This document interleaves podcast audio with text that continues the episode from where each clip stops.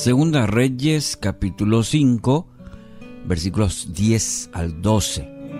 Entonces Eliseo le envió un mensajero a decirle, Ve y lávate siete veces en el Jordán, tu carne se restaurará y serás limpio. Naamán se fue enojado diciendo, yo que pensaba, de seguro saldrá enseguida y puesto en pie invocará el nombre de Jehová su Dios, alzará su mano, tocará la parte enferma y sanará la lepra. Habana y Farfar, ríos de Damasco, ¿no son mejores que todas las aguas de Israel?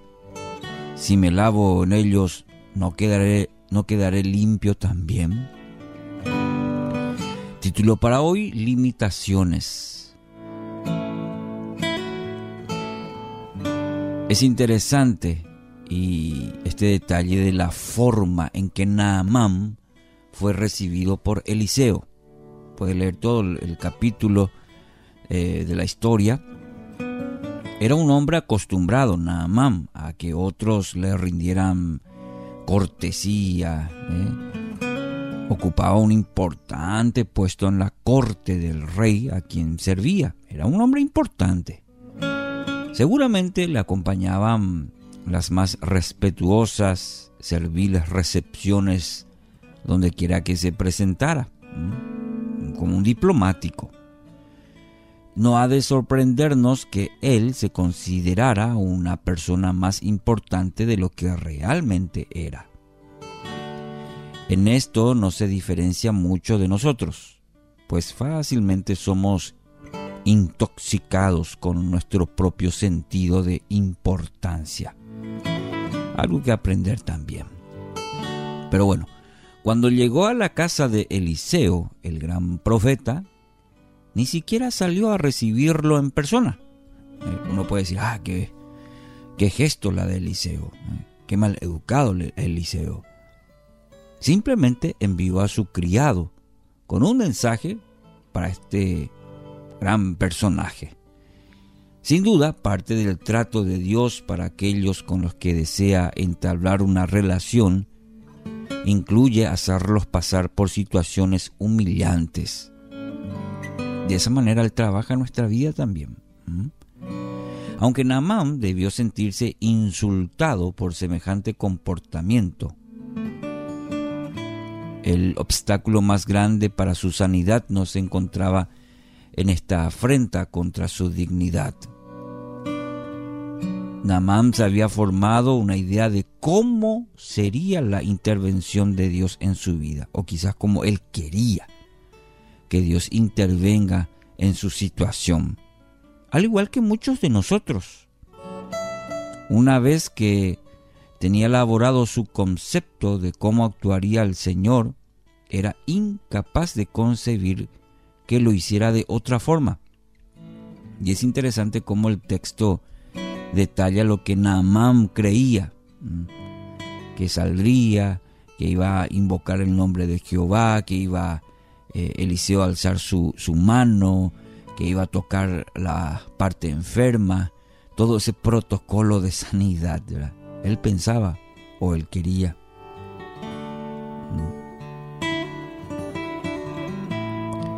Entonces, el Señor que es tan creativo, e impredecible que jamás podremos adelantarnos a la manera en que actuará, al saber que su capacidad para intervenir es tan ilimitada, entonces es mejor que nos armemos de un espíritu abierto, dispuestos a ser sorprendidos por las más extraordinarias y rebuscadas expresiones del Señor.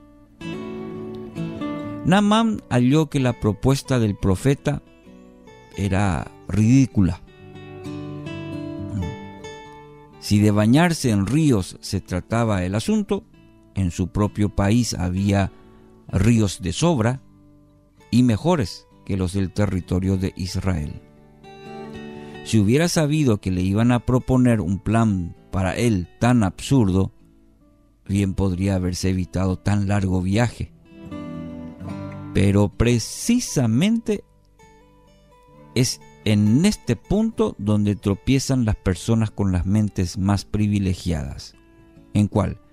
Y creen que los planes de Dios tienen que poseer la misma lógica e inteligencia que los planes de los hombres. Eh, creemos, o a veces queremos, que Dios eh, piense y actúe como nosotros queremos o como nosotros pensamos. Le pasó a Naamán. Nuestra lógica a la lógica de Dios. Y al medirlos con esta vara, sin embargo, las propuestas del Señor son muchas veces, francamente, incoherentes, como atestigua una y otra vez la historia del pueblo de Dios. Parecieran incoherentes, parecieran sin sentido, pero una y otra vez en la Biblia encontramos que los pensamientos y los planes del Señor son tan altos. Una frase dice, quien pretende caminar con Él debe estar dispuesto a hacer el ridículo.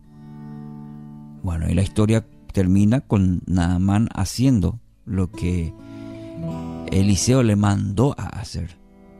Y vino el milagro. Entonces, quien pretende caminar con él debe estar dispuesto a hacer el ridículo. Elizabeth Elliot dijo una vez, Dios conoce el camino que tú tomas, tú no conoces el camino que Él toma. Entonces en este peregrinaje, en este caminar, mi querido oyente, por más ilógica y a veces difícil que venga el mensaje de Dios para caminar, Dios conoce el camino, Dios conoce nuestro camino. Nosotros apenitas a través de su palabra podemos estar confiados que los caminos del Señor son perfectos. Caminemos hoy en los caminos del Señor para nuestra vida.